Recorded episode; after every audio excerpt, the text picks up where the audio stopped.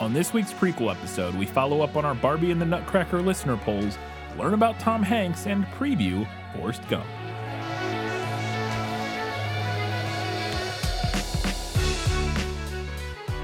Hello and welcome back to another episode of This Film is Lit. It's a prequel episode. We've got a lot to talk about, so we're going to get right into our patron shoutouts. I put up with you because your father and mother were our finest patrons, that's why.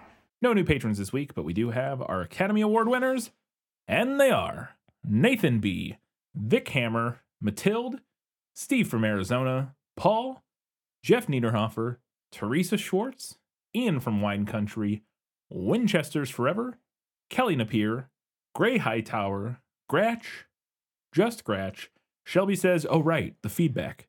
The feedback for TFIL. The feedback written specifically for TFIL. TFIL's feedback. That darn skag, V. Frank, and Alina Starkov. Thank you all very much for continuing to support us. We truly appreciate it. Speaking of feedback, let's see what the people had to say about Barbie in the Nutcracker. Yeah, well, you know, that's just like uh, your opinion, man. All right. Well, on Patreon, we had three votes for the book, uh, zero for the movie, and one listener who couldn't decide. Um, we also had we only had comments on Patreon Oh, this really? time. Yeah. Oh, okay. Uh, first comment was uh, from Shelby says, "Oh right, the feedback, the feedback for TFIL, the feedback written specifically for TFIL, TFIL's feedback." I can't do a Patrick Warburton. I can't. I so- can't either. So I'm not even gonna try. Um, Shelby said, "I enjoyed the fantasy elements of the book way more than I expected to, but I wasn't as charmed by the story within a story as Katie.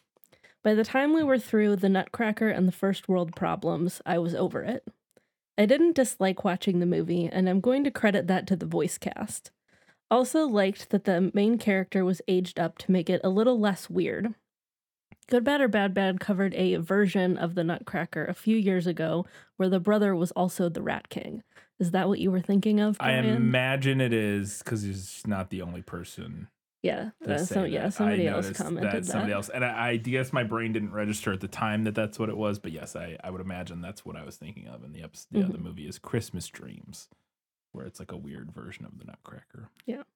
I, I think I even referenced that episode in. Did I not make it? No, I referenced it in a Good, Better, Bad episode we did recently. Never mind. Yeah. Anyways, yeah, I uh, I do think that's what I was thinking of. Uh, what is the Nutcracker and the First World Problems a reference to? Like, what is? Um, I believe Shelby is referencing that, uh, like within the story, the story within the story, um, where the princess is transformed into like a Nutcracker monster thing. So the problem that they're trying to solve is that she's ugly, Oh, okay. basically. Um, and then the the young boy also gets turned into a Nutcracker. So the problem then is also that he's ugly, Mm, essentially. Um, which uh, yeah, I mean I see.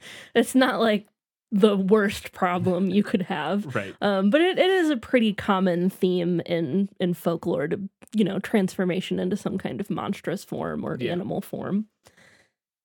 Our next comment was from Kelly Napier, who said, "Oh, the book," over and over. I really enjoyed the story, and it actually gave a lot of clarity to the stagings of the ballet I've seen. I have a hard time understanding story told through dance, but now I think I might actually be able to follow it. I found myself asking why the main character's name was changed from Marie to Clara at some point. Not sure if you noticed it or not, but there is a Clara in the book. In the book, she's a doll that Marie owns. Hmm. Maybe someone thought it was just easier to combine the characters. That was kind of what I thought. And and just kind of like a, a playful reference because Clara is a doll hmm and it's Barbie, so maybe. I mean, Clara is usually what the character is called in the ballet as well. wait, what? She said it was changed from Marie. No, no, no. I know, I know, Yeah. but I'm saying in the book. Oh, I see what you're saying. Okay, so yes, because they're doing what the play. I sorry, Yeah. sorry, sorry, yeah. So you're saying that the not only does this change it, but that the and I remember you saying this on the episode that the stage adaptations normally name her Clara. Yes. Yeah. Okay. I and see. I'm not entirely sure where the flip came Like, about, but or yeah. why that was a decision that was made. Maybe somebody along the way just liked the name Clara better. I don't know. hmm Um, Kelly also said the instrument used in Dance of the Sugar Plum Fairy is a celesta. Mm. that I hope I'm pronouncing correctly. It looks like an upright piano, but has that distinct tinkling tone to it. Yes, I do vaguely remember that from my Yeah. elementary school music classes. I, I think I said Celestina, so I you was said something I like was that, in the neighborhood at least. Yeah, because I think there is. I thought that the what you said sounded m- familiar. There's probably another instrument called a Celestina. It's probably a small Celesta or The something Celesta like Is a that. transposing. Yeah, it's a. It looks like a piano. But Yeah. it's not obviously. I think the only other thing I know of off the top of my head that uses that is um Every Day by Buddy Holly. Mm. Our next comment was from Steve from Arizona, who said, Seeing how weird the world is when it comes to the classics and reinterpreting them, oftentimes it's just better to indulge in the book. I will say it would have been a fun crossover to have Katie watch Christmas Dreams and see her experience the wonder of a Kevin Sorbo narrated fever dream with Holocaust references and Stephen King esque horror imagery. Also, I was literally yelling Christmas dreams when you started talking about the main character manifesting her brother as the Rat King. Yes.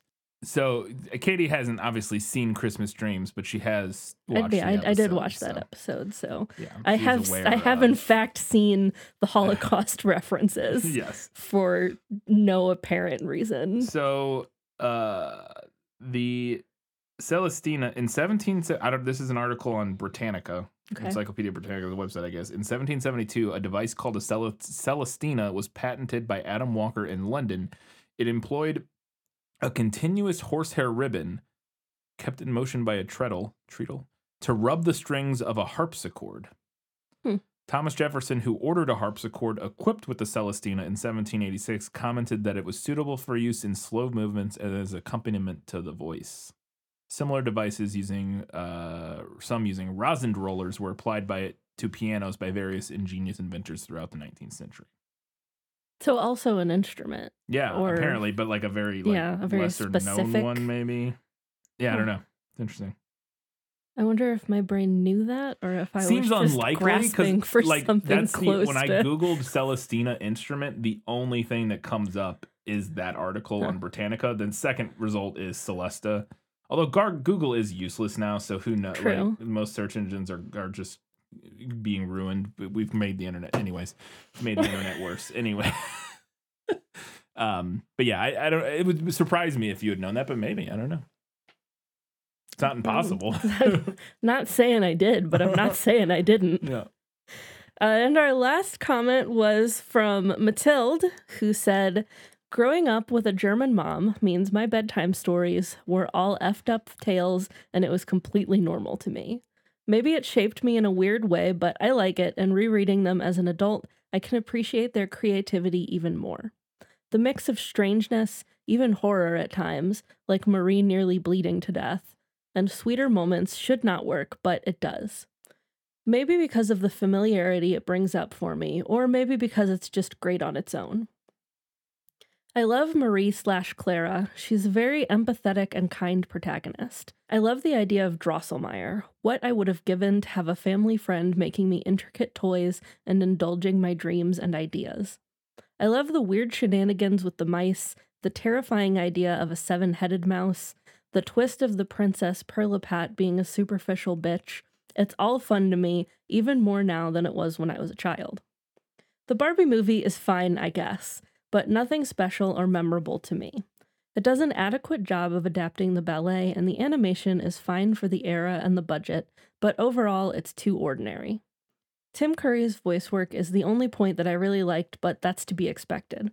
I'm not the target audience for it, and I don't I didn't watch the Barbie movies as a kid either, so it had no chance of being my pick in this face-off. German inappropriate kid folktale for the win. There you go. Our resident German uh, has, has has weighed in. Um, so, like I said, we didn't have comments anywhere else. Uh, we did have some votes on Facebook. We had two votes for the book, zero for the movie. On Twitter, we had two votes for the book, zero for the movie, and one listener who couldn't decide. On Instagram, we had five votes for the book and four for the movie. Mm-hmm. Our listener polls winner this week was the book with 12 votes to the movie's four, plus two voters who couldn't decide. There you go. The book crushes this week. It's time now to learn a little bit about Tom Hanks. No matter what anybody tells you, words and ideas can change the world. So obviously we've covered Tom Hanks movies before, but we're well, at least Have one. we? Polar Express. Oh, yeah, he was. I guess there, that's the only one, maybe. Yeah. But yes, we did cover Polar Express. We did. I forgot that was his whole thing. We were, I'm sure we either had a different learning thing segment or no learning. I think we talked about um stop motion, maybe, or Well, not. that stop film's not stop motion, so I Um, wouldn't. What am I thinking of? Motion capture. Oh, probably yeah, Yeah. maybe yeah. Um. Anyway, Tom Hanks figured why not? Let's little, learn a little bit about him. We're kind of getting to a point with the learning things segments where I'm grasping at straws sometimes. Yeah, and sometimes But we just don't do them. But Let's yeah. learn about Tom Hanks. Um, Tom Hanks is an American actor and filmmaker and one of the most popular and recognizable film stars worldwide. He is the fourth highest grossing actor in North America, according to a list compiled in 2020 that I looked at. Mhm. Uh, and he's behind Andy Serkis, Robert Downey Jr., and Samuel L. Jackson. Is that highest grossing like their movies are highest grossing? Yes. Interesting. Like their body of work Yeah. altogether. I which guess, and the the three in front of him obviously have Marvel and yeah. Lord of the Rings and is Andy Serkis in? I mean, he's in Black. No, not Black Panther. Uh, yeah, right. yeah, Black he was in Black Panther. But that's the only one he was in though, because he got killed off in that, I think. And then obviously Lord of the Rings. yeah. But Lord, oh, oh, Lord Planet of the Rings Apes and movies. Planet of the Apes. That's right. He was in and all the also Planet of the all Apes the movies. Hobbit movies Yeah, too. yeah, yeah, yeah, yeah. I forgot he was in all the Planet of the Apes movies and all. Yeah, yeah. I, was, I was sitting there thinking like, yeah, that's right. Because a lot of times he's not. You don't see him in the Right. movie. Very true. yeah. Um, but back to Tom Hanks. Um, he was born in Concord, California in July of 1956. Uh, according to Wikipedia, he was shy and not particularly popular when he was a kid, but that did not stop him from acting in school plays, Okay. as it did not stop any of us theater kids. yes. He eventually did go on to study theater at uh, Chabot College um, before transferring to California State University. Mhm. However, he did end up dropping out of college following an internship at the Great Lakes Theater Festival in Cleveland that turned into more of like a full time job. I wonder what full time job that could have been. Um, uh, it sounded like it was a little bit of everything. Like he was just doing whatever they would let him do there. Um, Interesting. Okay. and ended up like dropping out of school because he was getting experience in the yeah. field. Right. Uh, also, during that time, he won the Cleveland Critics Circle Award for Best Actor for his 1978 performance as Proteus or Proteus. I'm not really actually sure in Shakespeare's The Two Gentlemen of Verona. It's been a hot minute since I read any Shakespeare. Anyway, uh, he moved to New York City in 1979 and continued to pursue acting both on stage and on film. Um, and his film debut was in the low budget slasher film He Knows You're Alone in 1980. I didn't know he ever like pursued any stage work. I thought that was interesting because a That lot of doesn't actors surprise me. do. most, I'd say most of them have at some point. I really I did not know that.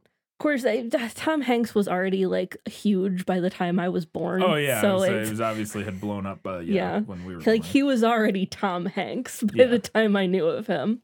Uh, but his big break in Hollywood was actually getting cast as the lead in 1984's Mhm. Splash. Um, and he got that role after meeting the film's writers while making a guest appearance on the TV show Happy Days. Also, isn't Splash directed by uh, Ron Howard? I think. Maybe I don't know. make sense. I've I never thought- actually seen the Splash. Yeah, it's directed by Ron Howard, so that would so be he was, yes. so he met everyone. he met yeah.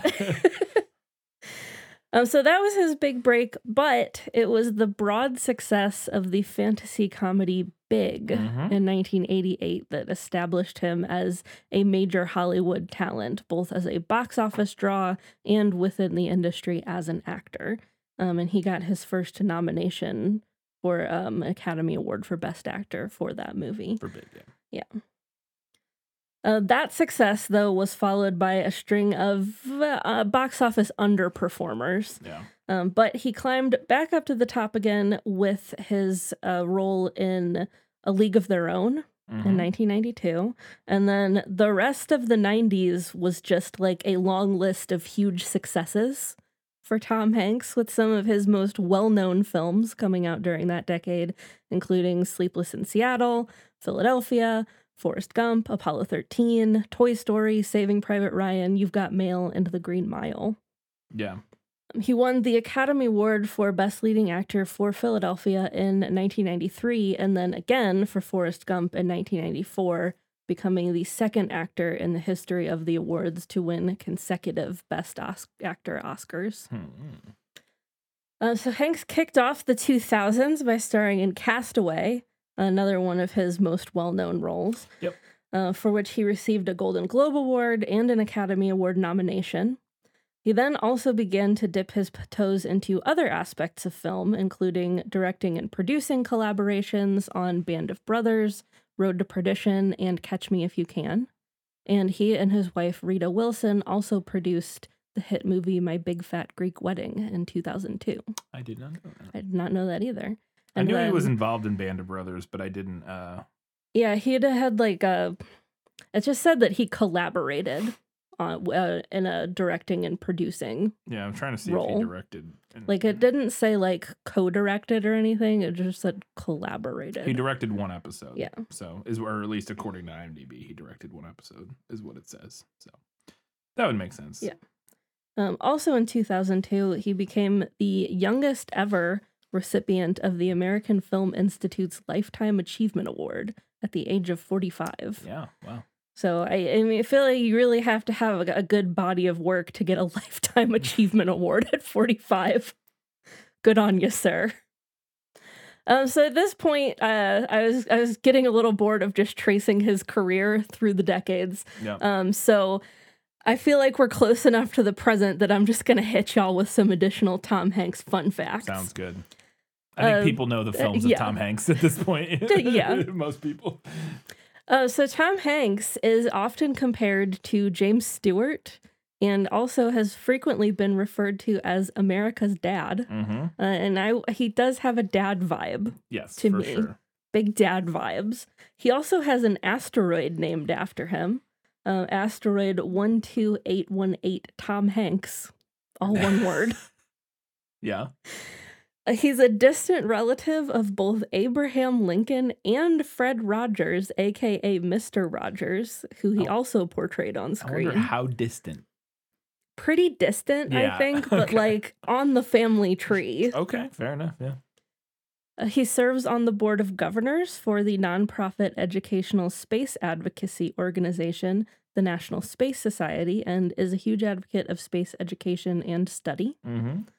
He was inducted as an honorary member of the United States Army Rangers Hall of Fame for his accurate portrayal of a captain in Saving Private Ryan. Yeah.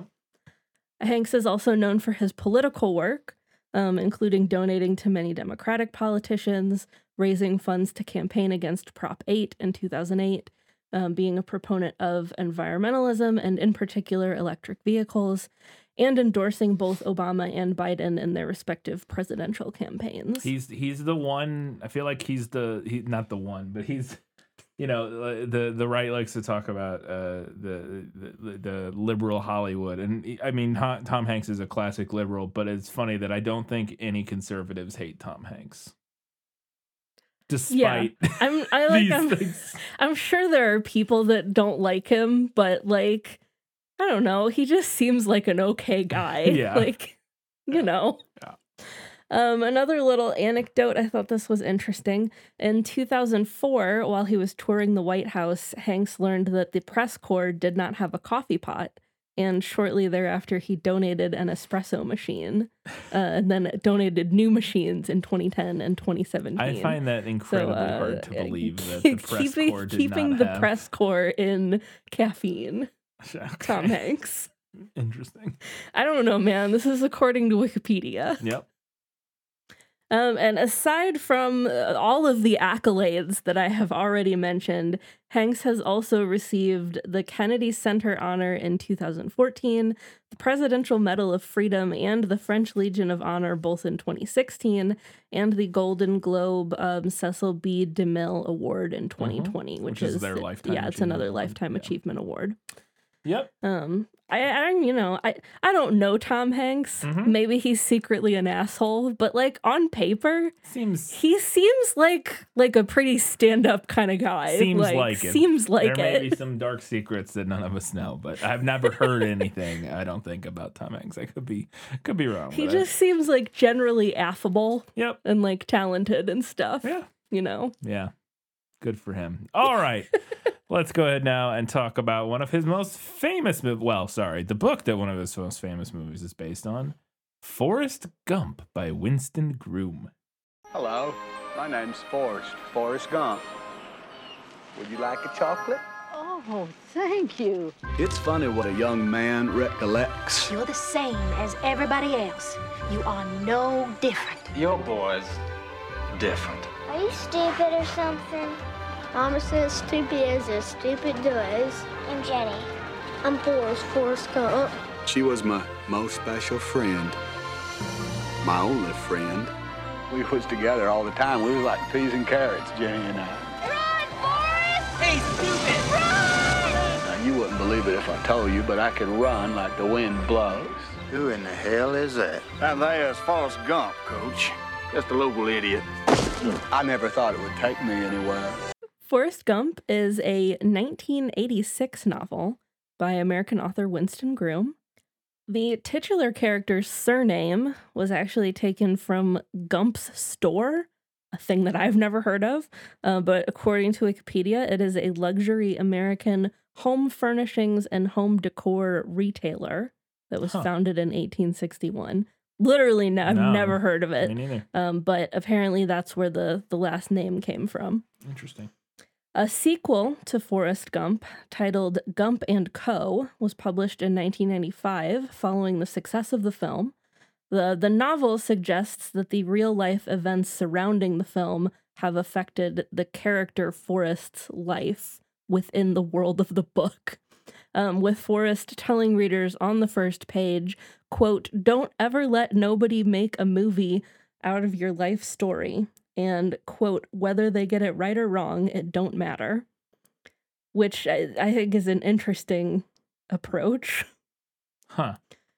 Uh, so just to cl- uh, the reason you haven't heard of Gumps is that it's not uh, like a chain. Or it's um it is specifically which we could have visited it which if we would have thought about it. It's a it's a like a store specifically in San Francisco. It is like a Oh. high end um home furnishings Hmm. and like you know it, like their their website. I'm just on their website and they there's like jewelry and weird little baubles and trinkets and i do and- feel like i saw florals. something about that when i was like looking at stuff to do in san francisco There but i thought it was like a novelty like movie no tie-in thing No, it's they have just like it's really kind of weird. Like Hmm. You know, yeah, they have like bar decor. They have they just have all kinds of like it's kind of like a look like like a crate and barrel, except like maybe Mm. not as like um practical focused. like because crate and barrel has like a lot of right like, like kitchen, kitchen tools but it's things. similarly maybe kind of I don't know. or like a Pier One Yeah, kind of. Again, uh, here's some of their categories trinkets, trays, and boxes, faux florals, table decor, collectibles, chocolate tea and more, pillows and throws, desk and stationery. There is serveware and drinkware, but there's not like, you know, games and puzzles, lighting. So it's like that kind of stuff. i love all that stuff But it's just called Gumps, and it's Hmm. a store in San Francisco. interesting well now we know Assuming that's the same one, yeah, Um, which it seems like it. Uh, the the novel Forrest Gump uh, was actually not like super well received. Uh, in a 1986 review by Kirkus, the anonymous reviewer described the book as a quote stumbling, droopy drawed attempt at a picaresque novel, and said that it was a quote heavy-handed, one joke sort of novel, which is finally a cheat. Hmm. So Kirkus, not a fan. Yeah. Uh, Publishers Weekly recognized the quote on target humor, but said that the author quote has written better books than this. Okay. I mean, that- Public- that's I'd be like fair enough. Like it's you know that's it's it's a backhanded compliment in Yeah. a way. Um, so it initially only sold around 30,000 copies, um, which is a lot, but not like a lot, if you know what I mean. No, yeah, it doesn't seem like a ton. Yeah. Yeah. Um, but after the film was released, the novel sold over a million copies. Yeah. So, and aside from the 1994 film that we will be discussing, Yep. there was actually an Indian Hindi language adaptation of the novel Oh. released in 2022. Although uh, the film's that film's Wikipedia page says that it's a remake of the Ah, Tom Hanks so movie. it may not So be- who knows yeah. how similar it even is to the Yeah, book. it may be more of a film remake than a Yeah. book adaptation. Okay. Cool. Well, speaking of the adaptation, now it's now time to learn a little bit about Forrest Gump, the film. Now, maybe it's just me, but college was very confusing times. Have you ever been with a girl, Forrest? I sit next to them in my home economics class all the time. Have you given any thought to your future? Go! What's your sole purpose in this army? To do whatever you tell me, drill sergeant? You're a damn genius. You are going to be a general someday, Gump. Yes, drill sergeant! They sending me to Vietnam. Listen, you promised me something, okay? If you're ever in trouble, don't try to be brave. You just run, okay? Okay. Forrest Gump is a 1994 film directed by Robert Zemeckis, known for Back to the Future, Contact, Castaway, The Polar Express, uh, the 2020 version of The Witches, among many others. It was written by Eric Roth, who actually wrote Dune, uh, the 2021 version, Killers of the Flower Moon, most recently, uh, A Star is Born, and another one we've done, The Curious Case of Benjamin Button. So, fair amount of adaptations in there. Uh, and the film stars Tom Hanks, and it's also interesting to me because some of those movies, I don't know, it's interesting. The Mhm. the politics of some of those movies don't mesh with uh, the in, eh, what what I've heard about. We'll get into it. Um, this movie has a complicated, Right. Um, has had a complicated re uh, reassessment. Like, maybe Eric Roth has just grown up. That's true. Yeah, that's 20 years ago. Yeah. So, you know, or 30 years ago. So, yeah, um, very, very, very possible, very likely. Uh, anyways, the film stars Tom Hanks, Robin Wright, Gary Sinise, uh, Michael T. Williamson, Sally Field, and Haley Joel Osment. Uh, those are all the main people, at least. And I assume I spell. I so I the pronunciation for that uh, Michael T. on the internet said M- Mickelty or McKelty, but Mhm. then when I went to an interview with him, the interviewer said Michael T. And he didn't correct them, so I'm going with with Michael T. Uh, but it's spelled M Y K E L T I. The film has a 71% on Rotten Tomatoes, an 82% on Metacritic, and an 8.8 out of 10 on IMDb. It is number 11 on IMDb's top movie list. The film won uh, a bunch of awards, but just kind of limiting it to the Oscars here, it won six Oscars Best Picture, Best Actor in a Leading Role, Best Director, Best Writing, Best Editing, and Best Visual Effects. And it was also nominated for Best Supporting Actor for Gary Sinise, uh, Cinematography, Art Direction, Sound, Sound Effects, Makeup, and Original Score. Wow. So nominated for what was that? So a, critical darling. three, four, five, six, seven, seven. Uh, uh, sorry, thirteen Oscars, I think, and then won Mhm. six of them. Mm. Uh, yes, critical darling. Uh, we'll get into the Oscars, some of the Oscar controversy here in a little bit. Not really controversy at the time, but we'll get into it. The film made 678 million against a budget of 55 million. So uh, before the book was even published, there was significant interest in the script or in the manuscript, uh, and it actually resulted in a bidding war that was ultimately won by the Warner or by Warner Brothers Studio to the tune of five hundred thousand dollars. Um, and at that point, Winston Groom would write three drafts of the script that were actually a closer adaptation of his novel in the early stages of pre-production for this. hmm Then, apparently, Rain Man came out, uh, and Warner Brothers decided they didn't want to make another Savant movie, like right, which it's not the same thing, but Yeah. they're basically they, uh, according to Wikipedia, they didn't want to make another Savant movie right after the Rain Man came out, and so the project kind of stalled. Then uh, Eric Rother was brought on, or Roth, right? What did I say his Yeah, name you was? had Roth earlier. Yes, Eric Roth. Um, was then brought on to rewrite the script, and eventually Paramount Pictures bought it.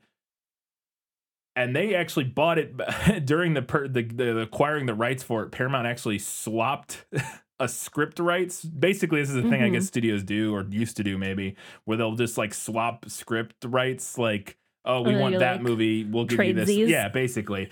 um, and they gave uh they gave Warner Brothers uh the script for Executive Decision, and they got uh, Paramount got I've never even heard Forrest of that Gump. movie. Yes. Well, I mean, it's actually a pretty big movie. It has um Halle Berry and like Kurt Russell. It's got a fairly, Uh-huh. but yes, no, it made like no money. Uh, worst trade Warner Brothers probably ever made. Maybe not the worst. I don't know. Maybe there's a worse one out there, but I'm sure they're I- kicking that themselves. one seems pretty Yeah. bad though. sure they were kicking themselves for that one. Uh, so, getting into the production, a handful of other directors were actually considered for the film before Zemeckis was hired. Uh, some of those directors include Ivan Reitman, who's probably most known for directing Ghostbusters, but lots of other comedies from that era. Penny Marshall, uh, who's probably most known for A League of Their Own uh, and Big, Mhm. directed Big. Um, and then also she was uh, she's Laverne, right? In Laverne and Shirley, or Shirley? She's one of the two. in I'm pretty sure Penny Marshall is one of the two in Laverne and Shirley, right? Am I making that up? I'm pretty sure Penny Marshall is yes, she's Laverne in Laverne and Shirley. Was Laverne in Laverne and Shirley? I believe she passed away recently. Uh, another actor or director that was considered was Terry Gilliam, uh, who did Monty Python and the Holy Grail, Brazil, obviously a bunch of other movies. Uh, and then Barry Sonnenfeld, who's probably most known for The Addams Family, Men in Black, and Wild Wild West, among other things. Uh, but none of them were selected, and it ended up going to Zemeckis. Um, I found an article from the BBC about famous roles that were turned down, and apparently John Travolta was the original choice to play Forrest Gump, and he actually very much regrets having turned down that role years I- later. mm. Um, some other actors that were considered included Bill Murray, Chevy Chase, Matthew Broderick, and Sean Penn. Uh, and apparently, Groom uh, imagined the role being played by John Goodman when he was Hmm. like writing it or whatever. Uh, some other people that were considered for parts uh, Joe Pesci was considered for the part of Lieutenant Dan.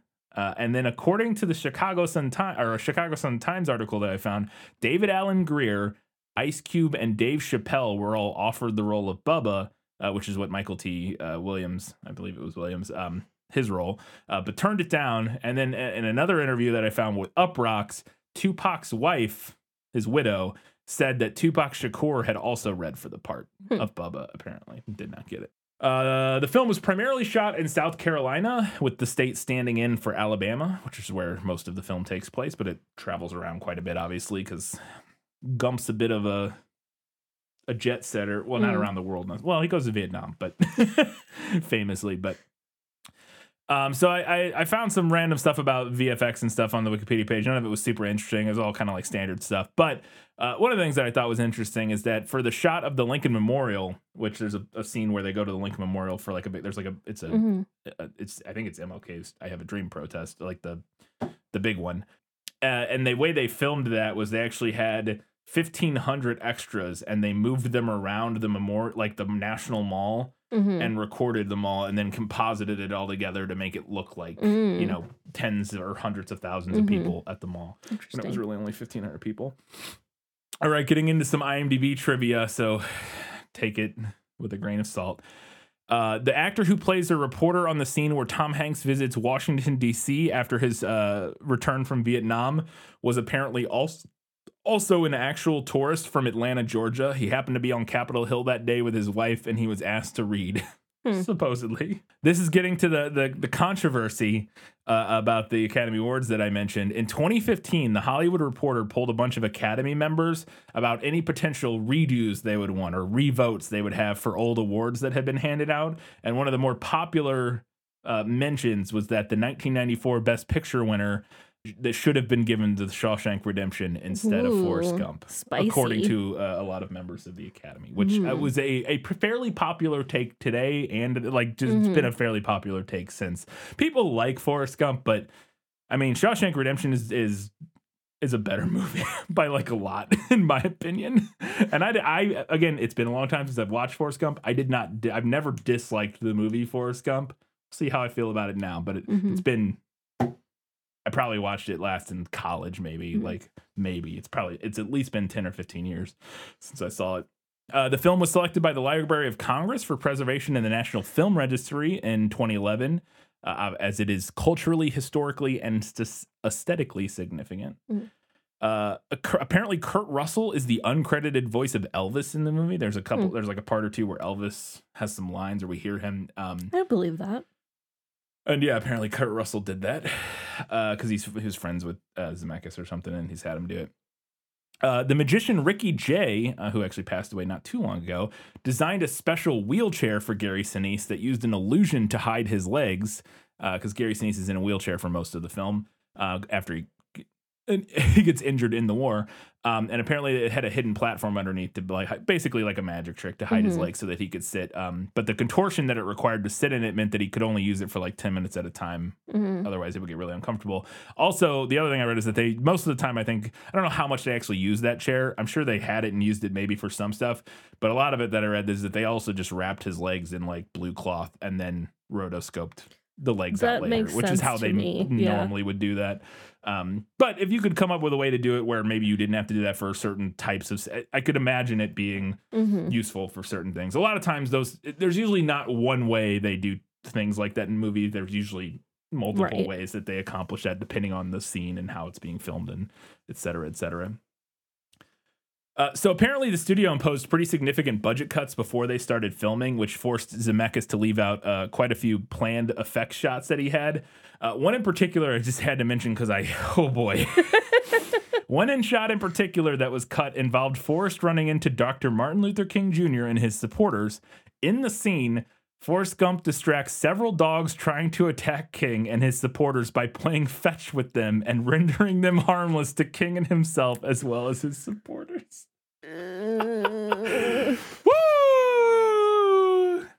So that's the kind of thing you that's the yes, your reaction there is I think the reaction that a lot of people have to this movie in general is yeah, it- I think there's quite a few scenes in this movie that you could if you read a description like that, the scenes that actually make it into the movie, you would you would have similar uh, reaction to just the descriptions of the scene. Uh, yeah. Uh, and then my last IMDb trivia fact was that uh, apparently many of the extras in the scenes with the hippies, at one point Robin Wright goes and she's hanging out with hippies, uh, were actors from the Maryland Renaissance Festival Nice. because the casting director realized that they would be good, uh, a good source of performers with long hair. so they got a bunch of uh, Rennies to come be uh, hippies in in the movie. Rennies, hippies. I thought it was fun. Yeah, uh, and then finally getting into some reviews, and these are all contemporaneous reviews uh, because the as I mentioned, the film has sort of been critically reassessed as of late, uh, less positively than it was at the time, but it wasn't uncritic or you know uncriticized at the time. Todd McCarthy, writing for Variety, said, "quote." The film has been very well worked out on all levels and manages the difficult feat of being an intimate, even delicate tale played with an appealing light touch against an epic backdrop. End quote. Uh, contrastingly, Anthony Lane, writing for The New Yorker, called the film, quote, warm, wise, and wearisome as hell, end quote. Uh, for the entertainment or for Entertainment Weekly, Owen Gleiberman said that the film was quote glib, shallow, and monotonous, and quote reduces the tumult of the last few decades to a virtual reality theme park, a baby boomer version of Disney's America. End quote. Yep.